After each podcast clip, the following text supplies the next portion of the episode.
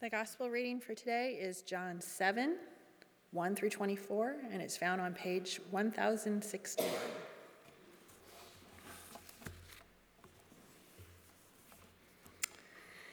After this, Jesus went about in Galilee. He would not go about in Judea because the Jews were seeking to kill him.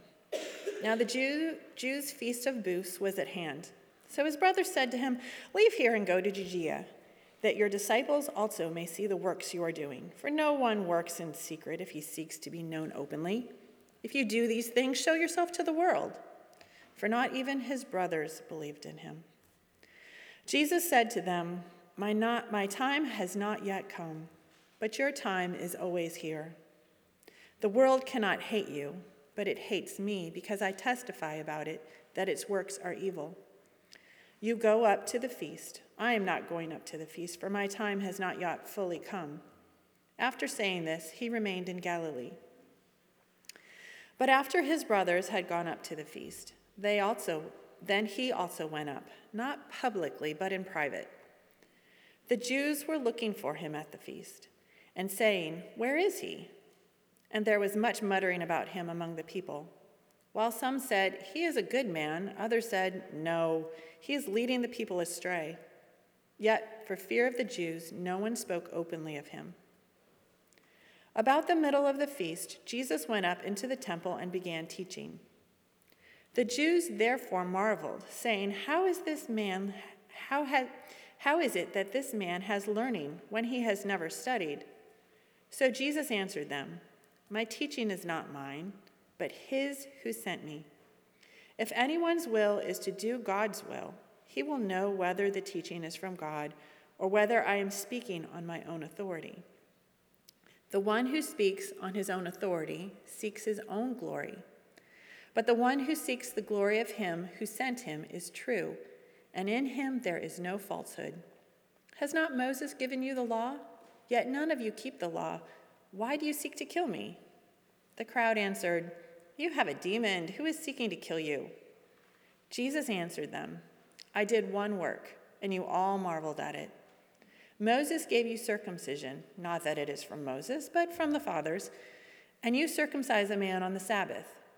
If on the Sabbath a man receives circumcision so that the law of Moses may not be broken, are you angry with me because on the Sabbath I made a man's whole body well? Do not judge by appearances, but judge with right judgment. This is the gospel of the Lord.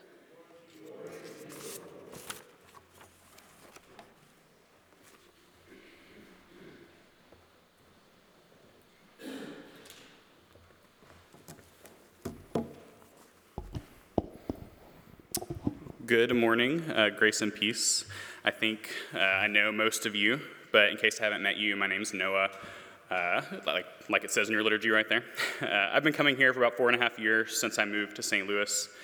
Um, just for context, I'm in seminary, so I'm hoping to enter into ordained ministry sometime in the next few years. Um, right now, my day job is to hang out with college students, so I work for a campus ministry called RUF. And uh, speaking of RUF, I've, I've had many chances to actually teach the Bible there, and I've really loved it. It's helped confirm my sense of call. But this is my first time to preach in a proper worship service. We have a professor at the seminary, and he's actually jokingly encouraged us up and coming preachers. He says that uh, if our first sermon at our own church goes poorly, we should take heart from the fact that after Jesus' first sermon at his home synagogue, they tried to stone him. So, uh, if we avoid any near death experiences for you or me, in the next half hour, I will consider today a success. Uh, but all joking aside, I, I do take seriously um, that I've been invited here to share God's word with you this morning. Uh, I've been loved well by a lot of you in this room, and I hope that God can use this sermon uh, to, as I seek to love you well with a good word from Scripture. But I definitely cannot do that without Him, so if you will, pray with me. Lord, we thank you that you're the God who speaks in Scripture.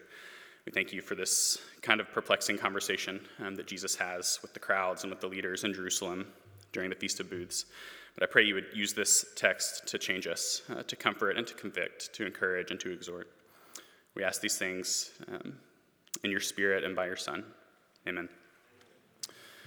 So I think a lot of you know that I am from Memphis, Tennessee, and I may have told you before that both of my parents are teachers, but I may not have told you that my dad actually also worked a second job for most of middle and high school. He was a valet at the Peabody Hotel in Memphis. And the Peabody is the nicest hotel in the city, so anytime a celebrity comes to Memphis, they tend to stay there. And this meant that my dad had uh, lots of run ins with famous people over the years. But one time, they do have the ducks, that's correct. uh, one time, when he was working a shift at the Peabody, a normal day, man comes down from his room, he's checking out, he has his bags, and he wants his car. So my dad goes to get it. He brings him his car back. The man gets in his car and leaves. And my dad sees all the other valets who tend to be younger than him. And he goes back to the valet booth, and they're all asking. They're excited. They're eager. Like, how much did he tip you? Did he tip you 100 bucks? Did he give you 200 bucks? And my dad was confused. He was like, actually, no, this guy stiffed me. He didn't tip me. And then they realized that my dad didn't know who it was. They were like, Do you not know who that guy was? That's Jim from The Office. And this meant nothing to my dad because he does not watch The Office. um, and this was well into the early 2010s, so I mean, it was a huge pop cultural phenomenon. My dad should have recognized him, but he didn't. He didn't recognize the person he just encountered. So I don't know if you've had an experience like that where you met someone but you didn't realize until afterward that you were talking to a highly significant person. Um, but something kind of like that happens in this passage today.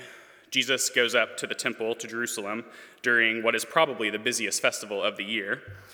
And the people there, even the ones who are actively looking for him, they don't recognize him at first. And even before that, at the beginning of the passage, there's kind of a more metaphorical sense in which his own brothers do not recognize him. And because of that, I think this whole passage suggests a problem to us. People, including you and me, we often don't recognize Jesus, even when he's right in front of us. So, as we think about this passage this morning, there's a question we're going to keep coming back to again and again. You're going to hear me say it. And it's this How do we learn to recognize Jesus? How do we learn to rightly recognize Jesus? So let's just consider this story that John tells in these two dozen verses and how it can help us answer that question. So, John opens this chapter by telling us that hostility to Jesus, especially in the center of power in Jerusalem, it's high and it's growing. They're actively seeking to kill him at this point. And that casts a sort of tension over the whole story. And the next thing that John tells us is that it was time for the Feast of Booths, or as it's sometimes called, the Feast of Tabernacles. And Dave explained to us well what this feast is, and that it's really the significant setting for this next big chunk of John's gospel that we're starting today. And for our purposes, today, what's significant about the Feast of Booths is that it meant there would be a lot of people in Jerusalem. In fact, scholars they think that in the time of Jesus, this was probably the most well attended of the three annual pilgrim festivals that happened in Jerusalem.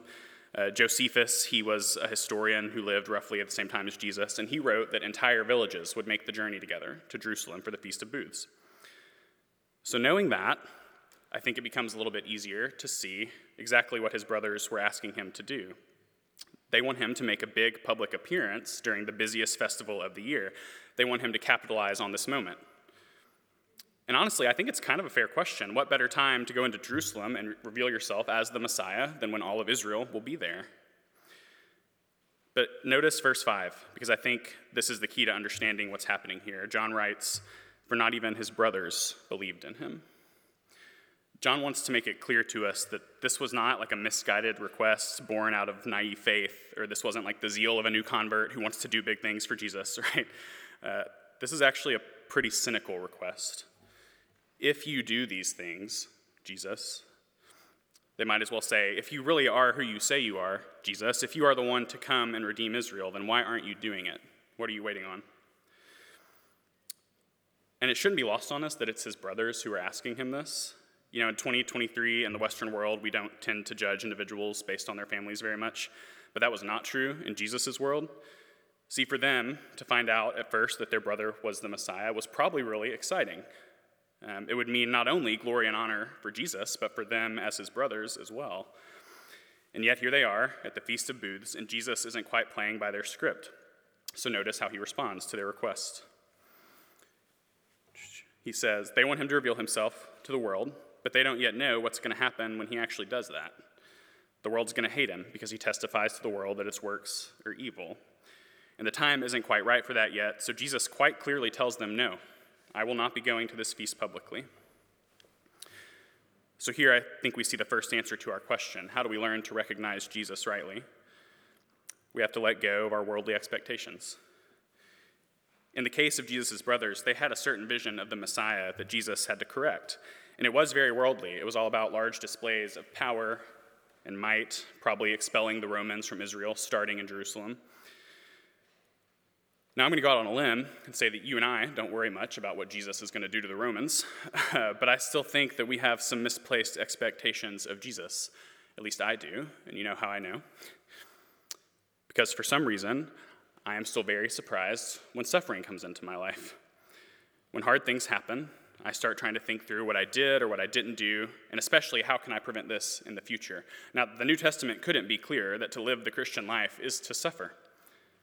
And yet, in my day to day life, when I'm confronted constantly with the call to deny myself, I still think this isn't right. This doesn't quite feel right. See, I might not want Jesus, the military conqueror that his brothers wanted, but let me tell you, I want the Jesus who will wave his hand and magically take away all of my indwelling sin, instead of the real Jesus, the one who lets me struggle, so that I might be humbled, that I might learn to rely on him. And sometimes my worldly expectations of him keep me from recognizing the real Jesus who is right in front of me, who does let me struggle, yes, but he's also with me in that struggle. He's letting me see the depth of my sin so that on the other side of struggling, I'm going to have even deeper joy because I see just how deep his grace goes. See, the real Jesus always turns out to be better than the one we make up in our heads. So, as we think about application, I would just challenge you to reflect this week. Where might you be placing worldly expectations on Jesus? And how might those expectations be keeping you from recognizing the ways that Jesus is already at work right in front of you? Maybe you're like his brothers and you're expecting something big and flashy and exciting. And because of that, you might be missing the small, the unnoticed, the beautiful ways he's already present in your life and in your relationships. Whatever it is for you, I just invite you to consider how the real Jesus of Scripture is better. So it's not only our expectations that keep us from recognizing Jesus. Let's keep walking through this story to see how else we can learn to recognize him.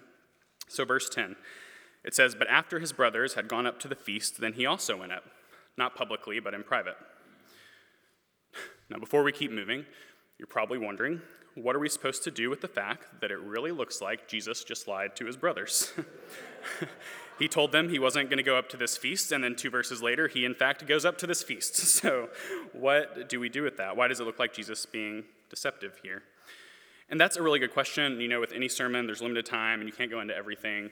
So I'm not going to go into this too deep. If you want to know more about it, I'll just invite you to send an email, and you can send that to mike at graceandpeacefellowship.org. All right, landed a joke. It's going okay. no, I am kidding.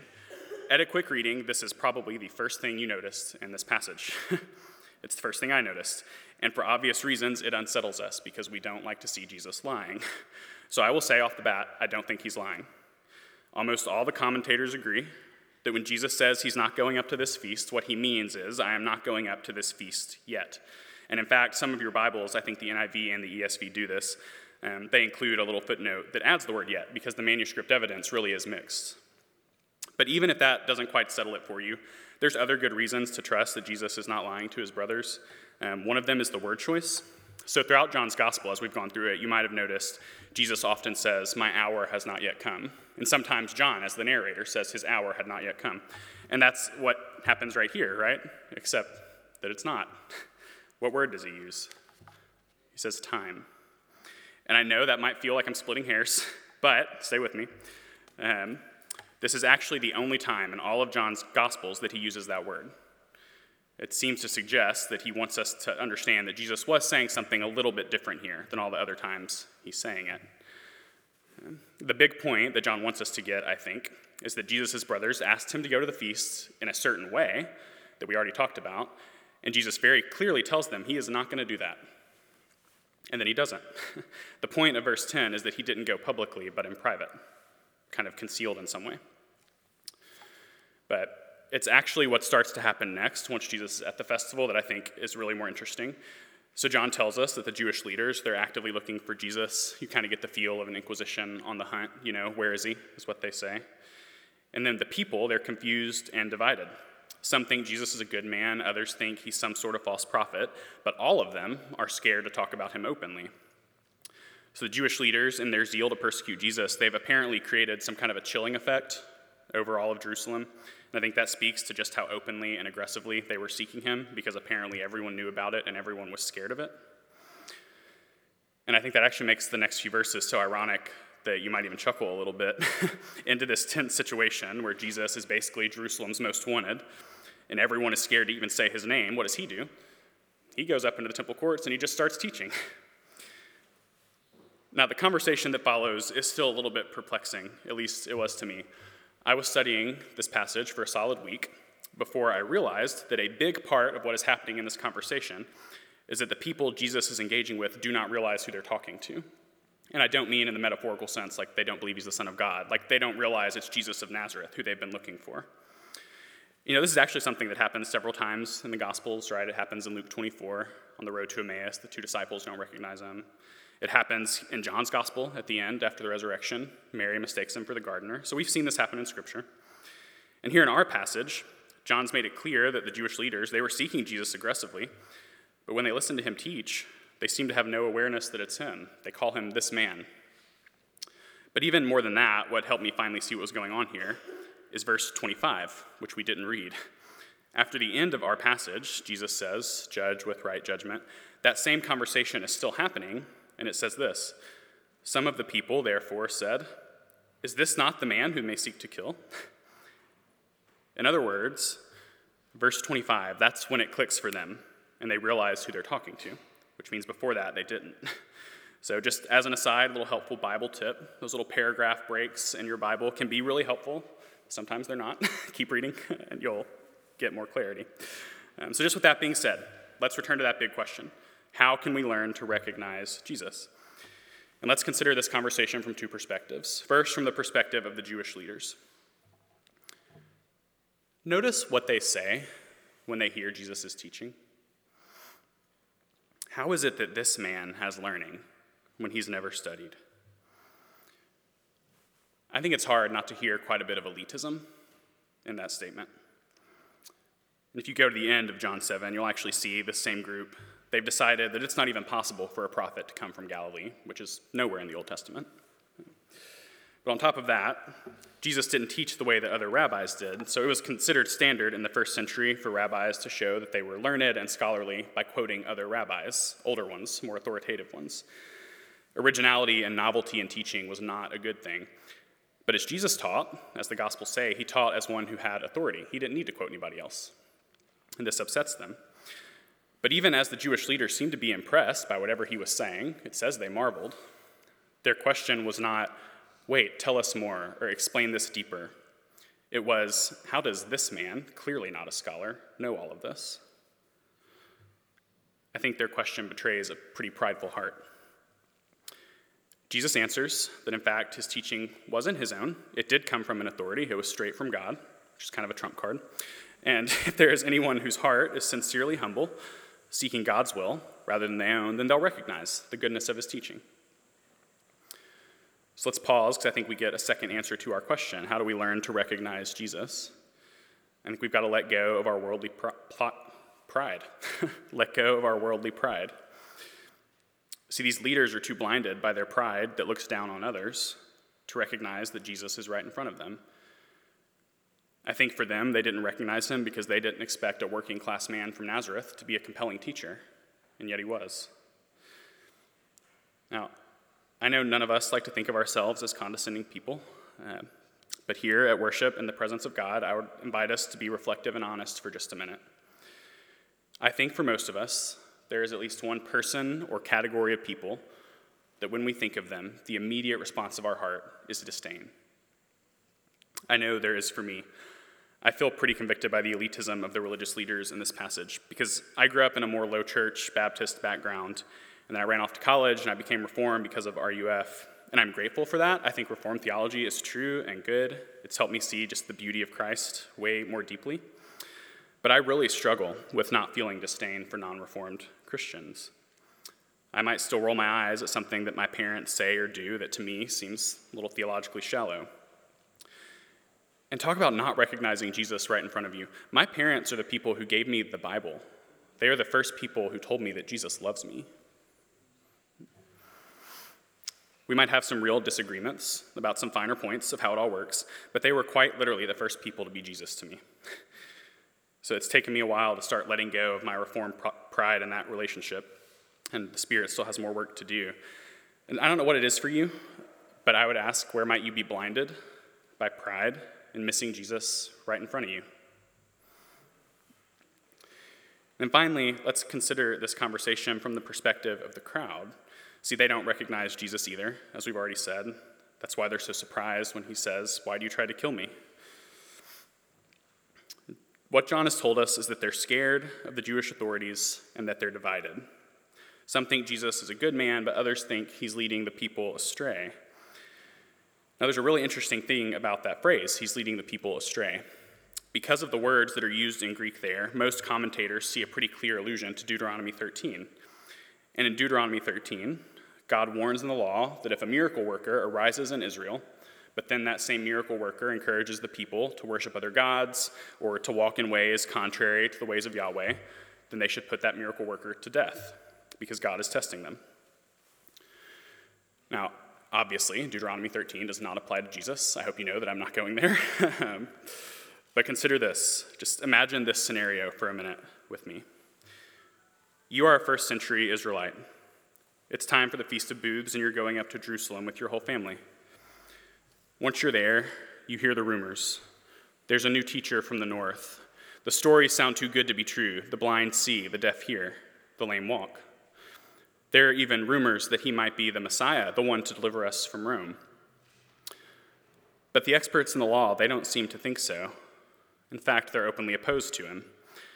One of their main charges is that he's a Sabbath breaker. And this is a serious charge. You know your prophets.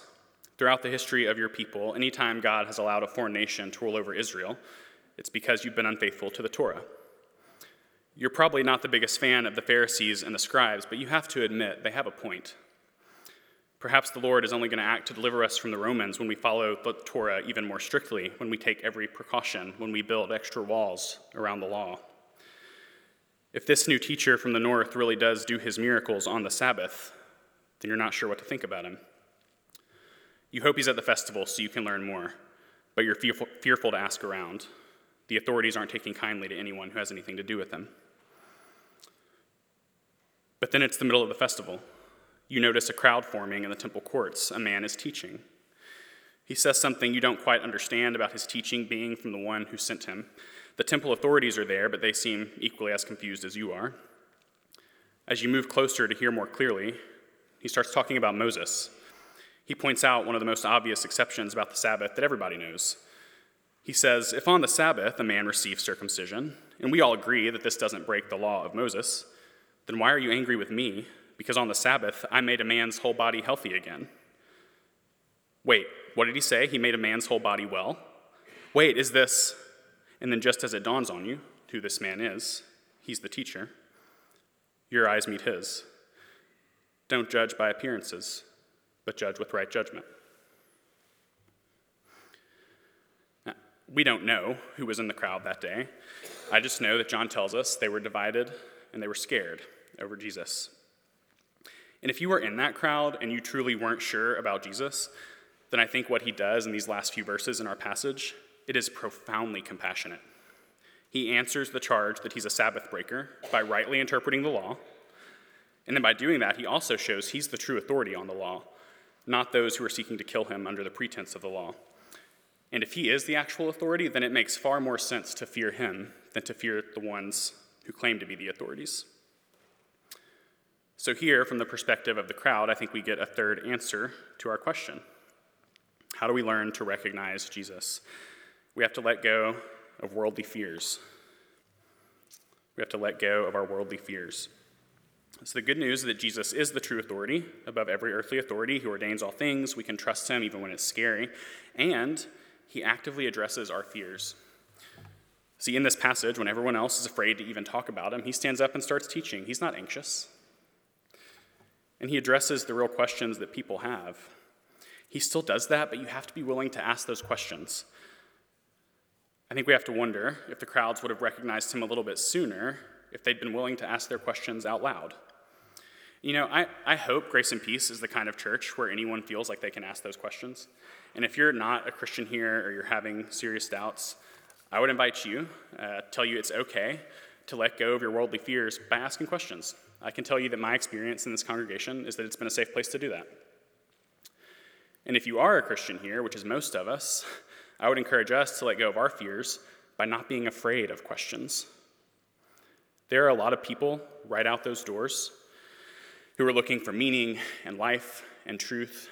And if we believe we really have those things in Jesus, we don't have to be anxious when someone has hard questions. We can just do what Jesus did. We turn to Scripture, and as Paul says, we rightly divide the word of truth. So, in review, I think we've been asking this big question how do we learn to recognize Jesus? And it looks like we got to get rid of a lot of stuff. we got to get rid of um, our worldly expectations, got to get rid of our pride, we've got to let go of our fears. But there is a key aspect of this story that I think we would be really unwise to miss. No one recognizes Jesus until he reveals himself to them.